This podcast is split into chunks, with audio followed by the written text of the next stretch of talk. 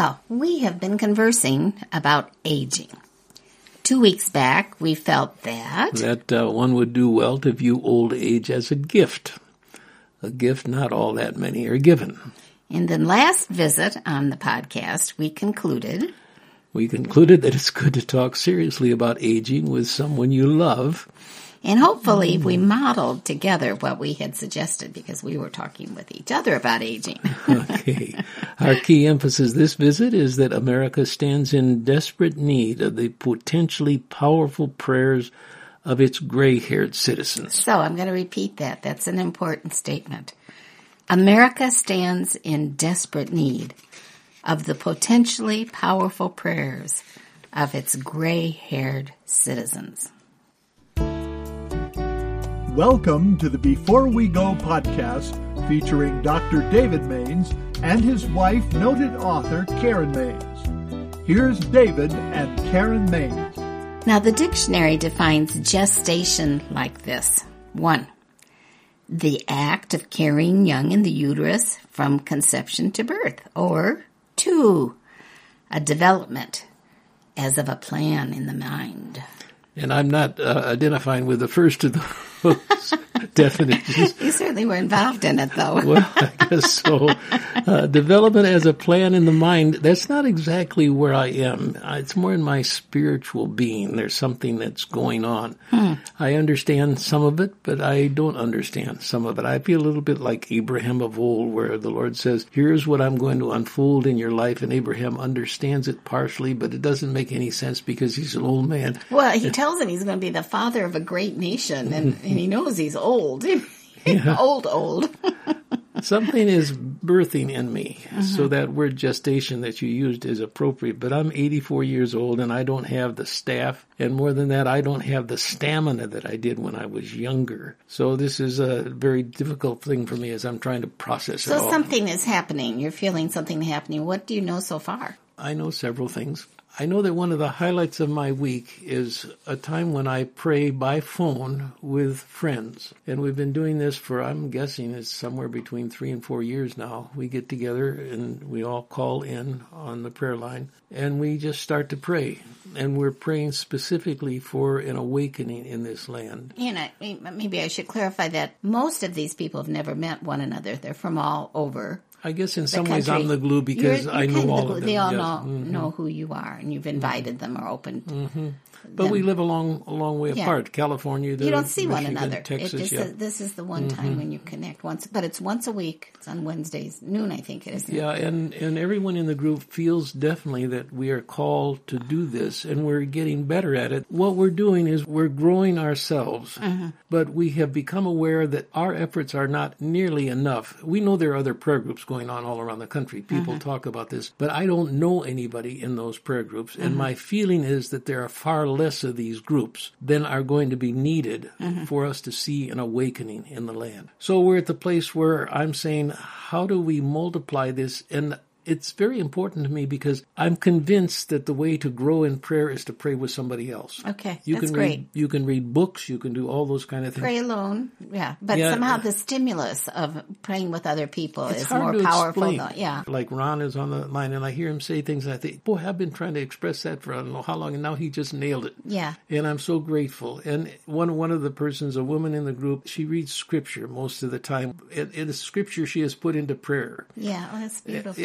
It gives you the goosebumps. After the last prayer call this week, you said, the Lord is allowing a lot of these folk to go through hard times. I think that the enemy has somewhere, somebody heard in the enemy forces that this was beginning to form. Huh? And I think that's characteristic of prayer groups that begin to say, what we're doing is significant. Right. There are people in our group who have gone through terrible, terrible things now as far as the health of their children, and you'd say, if I had known when I had gotten into this, what might have happened. I don't know that I would have gone ahead with it. But well, maybe it would have happened anyway, but now they have the support of this group, and the Lord in His grace formed it, knowing that they would be heading into hard times. So I think there's another way of looking at that. Yeah, we just don't know. Yeah. I also am learning, Karen, this is from my years of study this topic of spiritual awakenings, mm-hmm. you never have a time of renewal or revival or awakening without somewhere... a base of prayer. Yeah. You nailed it. There's a base of prayer. And sometimes, you know...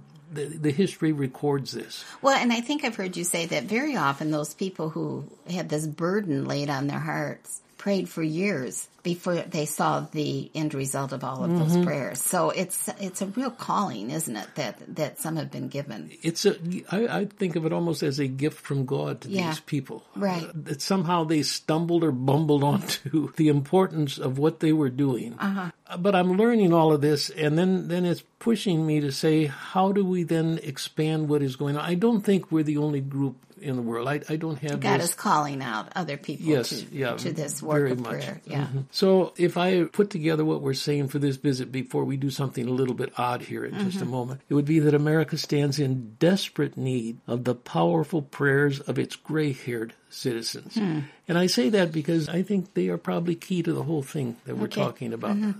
This is from Tales of the Kingdom. I want to read one of the stories with you. Tales of the Kingdom, for our listeners who don't know what that is, it's a series of 3 books. It's a trilogy that we wrote actually 45 years ago. For children of all ages. For children of all ages. And so you're drawing on one of the stories out of the third book, Tales of the Restoration. Mm-hmm. Yes. This is the story after there has been a victory of the forces of good. It's the opening story, and it's about the granny vigilantes. Okay, so let's repeat that again. This is about the granny vigilantes. That's the title of this story. Yeah, and I've recorded all these tales. I got talked into doing it. But I listened to what I recorded, and I thought, that's not as good as it should be. And part of that is because there are 2 older women in the mm-hmm. story, and I have to do all the voices when I do it by myself. And it's a little bit corny. I don't sound that well. So I've twisted your arm. Pulled me in on this, huh? You're going to be Grandma Sarah. Okay, I'll try to be Grandma Ruthie. Okay. So we're begging all kinds of tolerance from our listeners. We're off to a great start. So anyway, this is after there has been a great victory by the forces of the king, and now they're trying to back change the Enchanted City. Yeah, is becoming Bright City. Right, but it's not all the victories are won. No, it's in the process. Okay, are you on top of things here? I think so. Okay, we'll go through the story. Then you can ask me questions as to why I wanted to do this in terms of the podcast. Okay. Okay. The restoration had begun, and it would be some time before Enchanted City lived up to its new name, Bright City.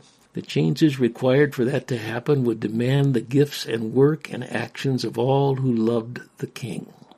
Wheat, wheat, the whistle sounded softly in the thick darkness of the night. Grandma Sarah woke instantly, the warning signal jolting her from slumber. Wheat, wheat. Few heard the call, but those whose ears were trained turned in their beds, shook off the covers, and made ready to do battle. The warning meant that dark things were creeping out of the garbage dump to do damage somewhere. Danger had breached the surround that protected Bright City. Tweet, tweet. It was the whistle for the granny vigilantes.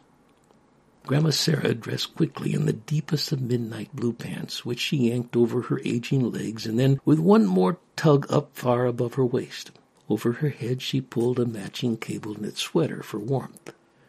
Tucking her white hair beneath a knit stocking cap, she tied the laces on solid black shoes with thick, flat heels. Double knots. No need tripping while on the streets. She patted her pants pockets. Yes, there was a big box of strikes. Careful to keep her balance, she strapped around her left knee the most important weapon of all, her ever-ready beeper. Steadying herself with a sturdy walking cane in her right hand, she cautiously touched that knee to the ground to set off the device. She bowed her head closely to listen. Bzzz, bzzz. Ah, good. The battery was still strong, the signal low but clear. She was ready to take her place on night patrol. Grandpa Daniel still lay in bed, snoring and deep in sleep. Grandma Sarah pulled the covers over his chin and whispered a blessing over his dreams to the king. Then she tiptoed from the bedroom, from the house to where her patrol partner should be waiting on the street outside. With King's ways, she would be gone and back before dawn's break, back before her husband even woke and had a chance to worry. On the front porch, Grandma Sarah touched her left knee to the ground and tapped out a secret code. two short buzzes and one long. Bzzz, bzzz, bzzz. This meant Grandma Vigilante, reporting for patrol. Are you there? One could never be too careful on the streets at night. In the dark, all shadows looked alike. The answer came back, a quick code in reverse. Bzzz, bzzz, bzzz. This meant Grandma Vigilante reporting, yes, I'm here. A tall, thin form stepped from behind a lamppost. Ah, good. Ruthie was near and ready. The two were long-time partners on night patrol.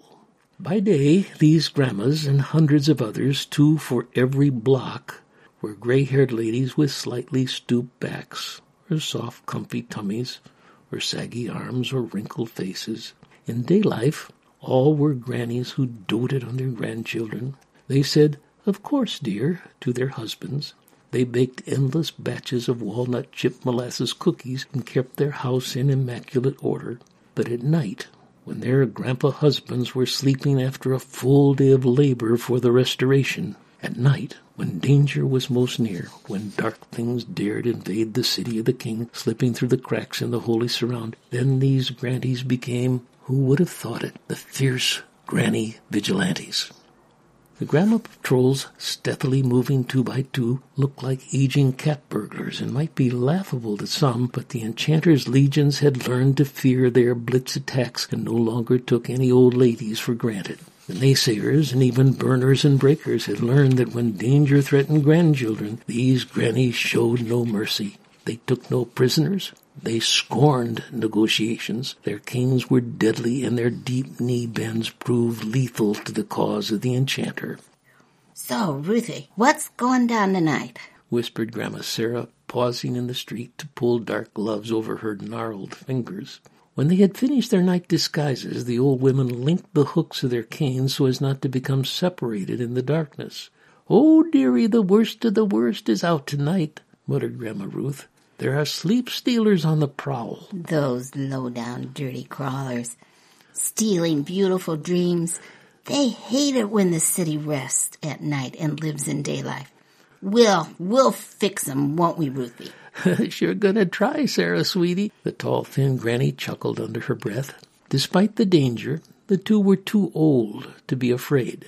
They had worked for the restoration for a long time, and they knew the secret. Those who practiced deep knee bends at night became filled with king's power.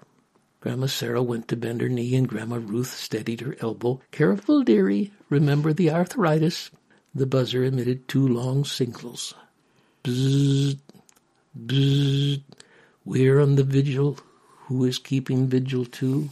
Throughout the city, her signal was answered. "Bzzz, bzzz, we're on the vigil. Who is keeping vigil with us?" From the sound of the many echoing buzzers, it seemed that granny vigilantes were out in force. Sleep stealers were abroad, and surely following them were the naysayers. The first went creeping and stealing the good dream stories, and the second came sneaking behind, blowing bad tales into the ears of sleeping boys and girls, men and women. From somewhere down the street, the two patrol partners heard a soft toot. "Hark! Hark!" They paused, still joined by their cane handles, waiting for a Mercy Street Taxi Corps cab to loom out of the darkness. Once, before the king had freed the people of the city from nightlife, the city taxi company had been the underground headquarters of the resistance. But after Burning Place, after New Day Rising, the valiant company had been renamed and now dedicated itself to aiding the work of the restoration. It was Mercy Street Taxi Corps that sounded the nighttime warning whistle to waken the grandma vigilantes. "Hey, Bubs," growled a gruff whisper. The two grannies winked at each other. Sure enough, they recognized the voice of Pete the cabbie. They could just make out the form of his taxi parked at the curb with the motor purring. "Evening, young fellow," they answered. "Yes'm, ladies, we got trouble tonight. Them power outs are doing us no favors. No, the creep's been night crawling for sure. Get you a breach in the surround and get you a trouble, that's for sure. Got canes?" The grandmas nodded. "Got working batteries?" They nodded again. Suddenly a child's cry pierced the night. The sound wrenched their hearts. Pete growled, "See what I mean? Got kids screaming with bad night tales all over the city." A red light blinked on the dashboard, and the cabbie shifted gears. Yep, look here, something is cornered. Gotta give some grannies a hand. The taxi started away, the tires squealed, the brake lights flashed, the car stopped and backed up. He called, "Oh, forgot to ask, think you ladies can handle your patrol without me for a while?" They took his neglect as a compliment to their fighting skills, nodded and shooed him along. This time the cabman did not come back. Stretching their link canes out to full length, Grandma Sarah and Grandma Ruth began their patrol stroll. They slowly semicircled down the sidewalk, the motion of the arc propelling each granny out and forward by turn.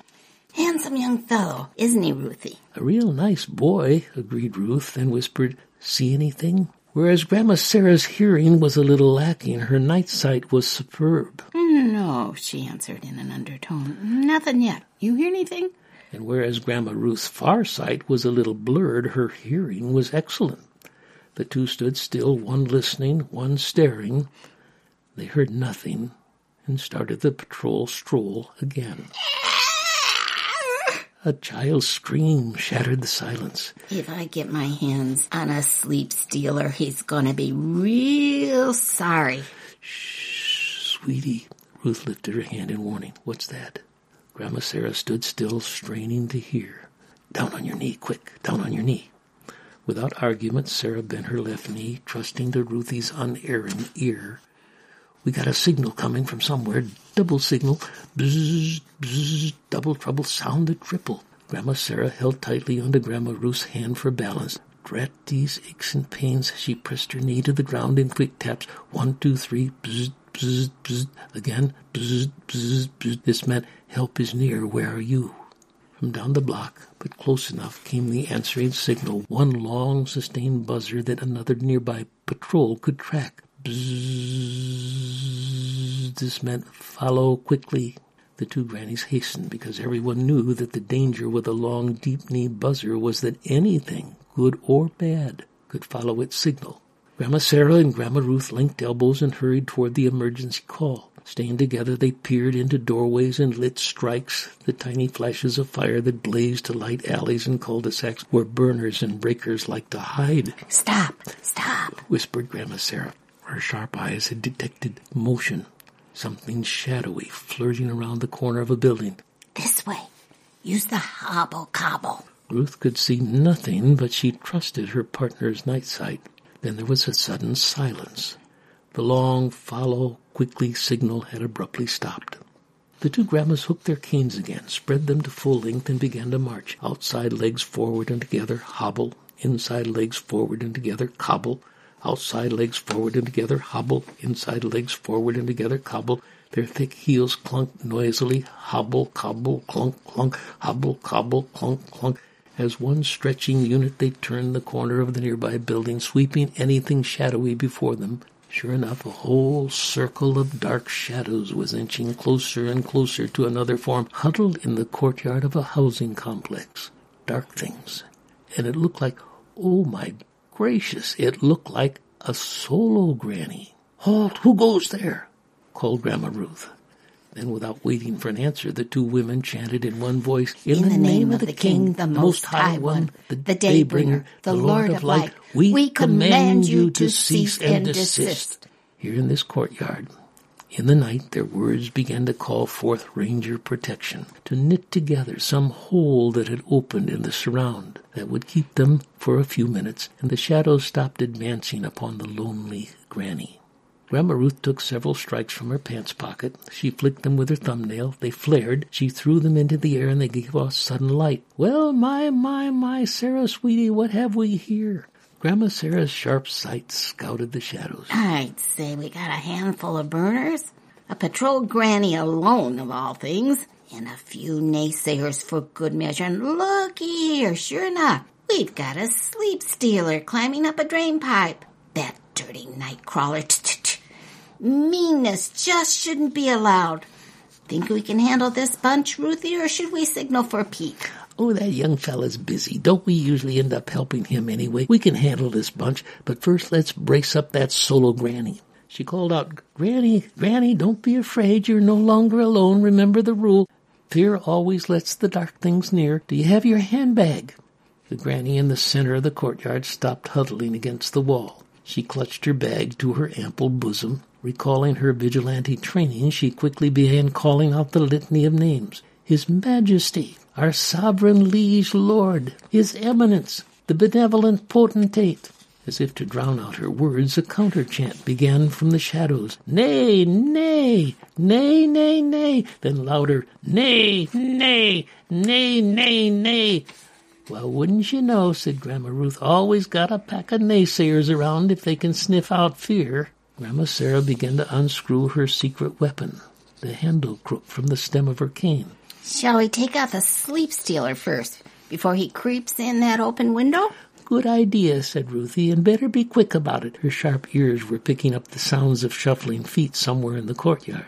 Grandma Sarah looped her loosened handle crook around the end of the cane stem. She held both out and above her head, circling the crook, now an instant boomerang, round and round. In the head or between the shoulders, what do you think, Ruthie?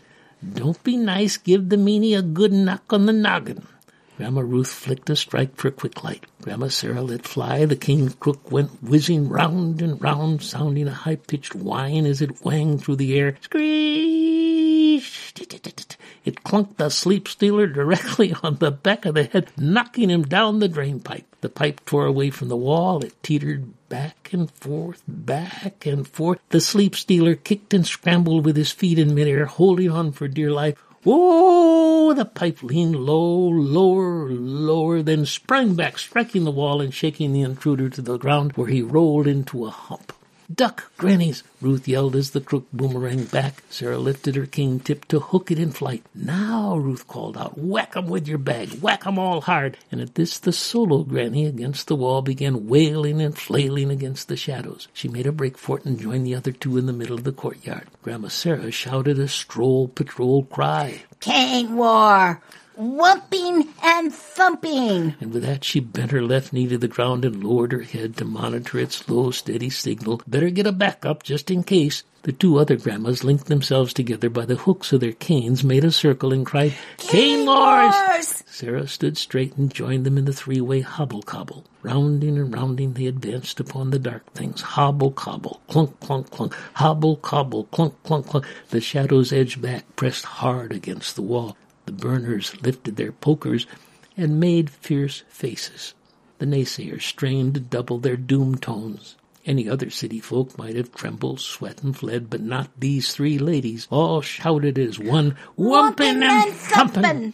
With the shadowy creatures trapped against the wall, the grandmas proceeded to take their canes and thrash the shadows. Whump! Take that! Take that! And that! And that! Whining, the dark things turned and hid their heads in their hands. It's his fault, one cried. Hit him. No, shouted another. He's to blame. Whump him. Thump! That's for making little Patel afraid of the dark. Take that, shouted Granny Ruth. That's for stealing the safe sleep from tiny Lorena. Take that, and that. You're all deserving of whumpin'. As the ladies continued to wallop their enemy's backside, the lump that had fallen from the drainpipe stirred himself and began to crawl on its stomach toward the combat unseen by the battling grannies. How dare these shadowy beings bring danger to Bright City? No mercy! Whump! How dare they creep through the fault lines? How dare they steal the good stories from the grandchildren's dream? A poker flew into the air, and the shadowy lump on the courtyard floor shimmied closer and closer. Unseen, it grasped the hot poker. Unseen, it drew itself to its knees at the back of the grannies and lifted the weapon to strike a blow. Behind you, dearie! Called Grandma Sarah, ducking quickly into a deep knee bend, her head low again to monitor the beeper's signal. Grandma Ruth turned and took her cane to the sleep stealer who was creeping up to bash her. Aha, gotcha, she exclaimed and mashed him in the midsection. Mercy, he gasped. All three grannies lifted their voices and chanted, No mercy, whump! Whump. No prisoners, thump! Thump. No negotiations! We hark! We hark! A taxi screeched into the courtyard. It was Pete. Grannies, grannies, he called. Attend, whoop! The battling grannies paused, turned around, and lifted their canes in salute. Sarah stood to her feet. The buzzing stopped. Pete the cabman scrambled out. Good work, grannies. Good battling job. He opened the back door and barked, All right, dark things. Night's almost over. Back to the garbage dump with you. The shadows shuffled about nervously but made no move. Or do you prefer the grannies? Pushing and shoving, they rushed together as one entered the back seat, slamming the car door behind them. The grandma vigilantes remembered their training. Give no evil in return for evil. They tucked their canes under their arms. They hiked their pants above their waist and stood at attention. Just in time, young fellow. I guess we grannies were getting a little, what shall we say, frisky. We've just had it with those sleep stealers. We've just plumb had it. Good job, grannies, said Pete, jumping back into his cab. And solo, lady, I bet you don't hit the streets alone again. Patrol in twos or you lose. The solo grandma mumbled something about her partner oversleeping and thinking she could handle it by herself. And with the power-outs and everything, she thought, but hearing her own words, she finally lowered her eyes. Pete winked at her and said, oh, well, everyone's got to learn sooner or later that a vigilante rule is a good rule. He reached back and double-barred the back door locks. All in a night's work, Petey, Ruth smiled. Say, looky, girls, it's almost dawnbreak. A faint line of light streaked the sky. Morning was always the all-clear signal to night battles. The taxi squealed its tires, tooted the horn softly, and sped away. Yes, better get back home before Grandpa Daniel wakes up and wonders where I am. The three grannies stood in the street. They listened to the sounds of Bright City. Ah, that was good. No more child cries. No more night screams. Everyone was dreaming the best of the good story dreams, the ones that come close to morning. I guess, said Grandma Sarah as they took off their gloves, shook their hair out from under the discarded knit caps, and strolled toward home. I guess I'll make a batch of walnut chip molasses cookies today, after I take a nap. The three grannies linked elbows and patrol strolled with a little dance step down the middle of the empty street. Yes, indeed. Despite close calls, it had been a good night's work. To the kingdom, to the king, they said softly in parting. And each went her separate way to live out her ordinary granny life. But in her deepest heart, each was proud, despite loss of sleep, despite danger and difficulty, despite today's aches and pains, to be part of the few, the happy few who kept vigil while the city was deep in sleep. Wrote that a long time ago, Karen. Yeah, but over 40 years ago, I think it was.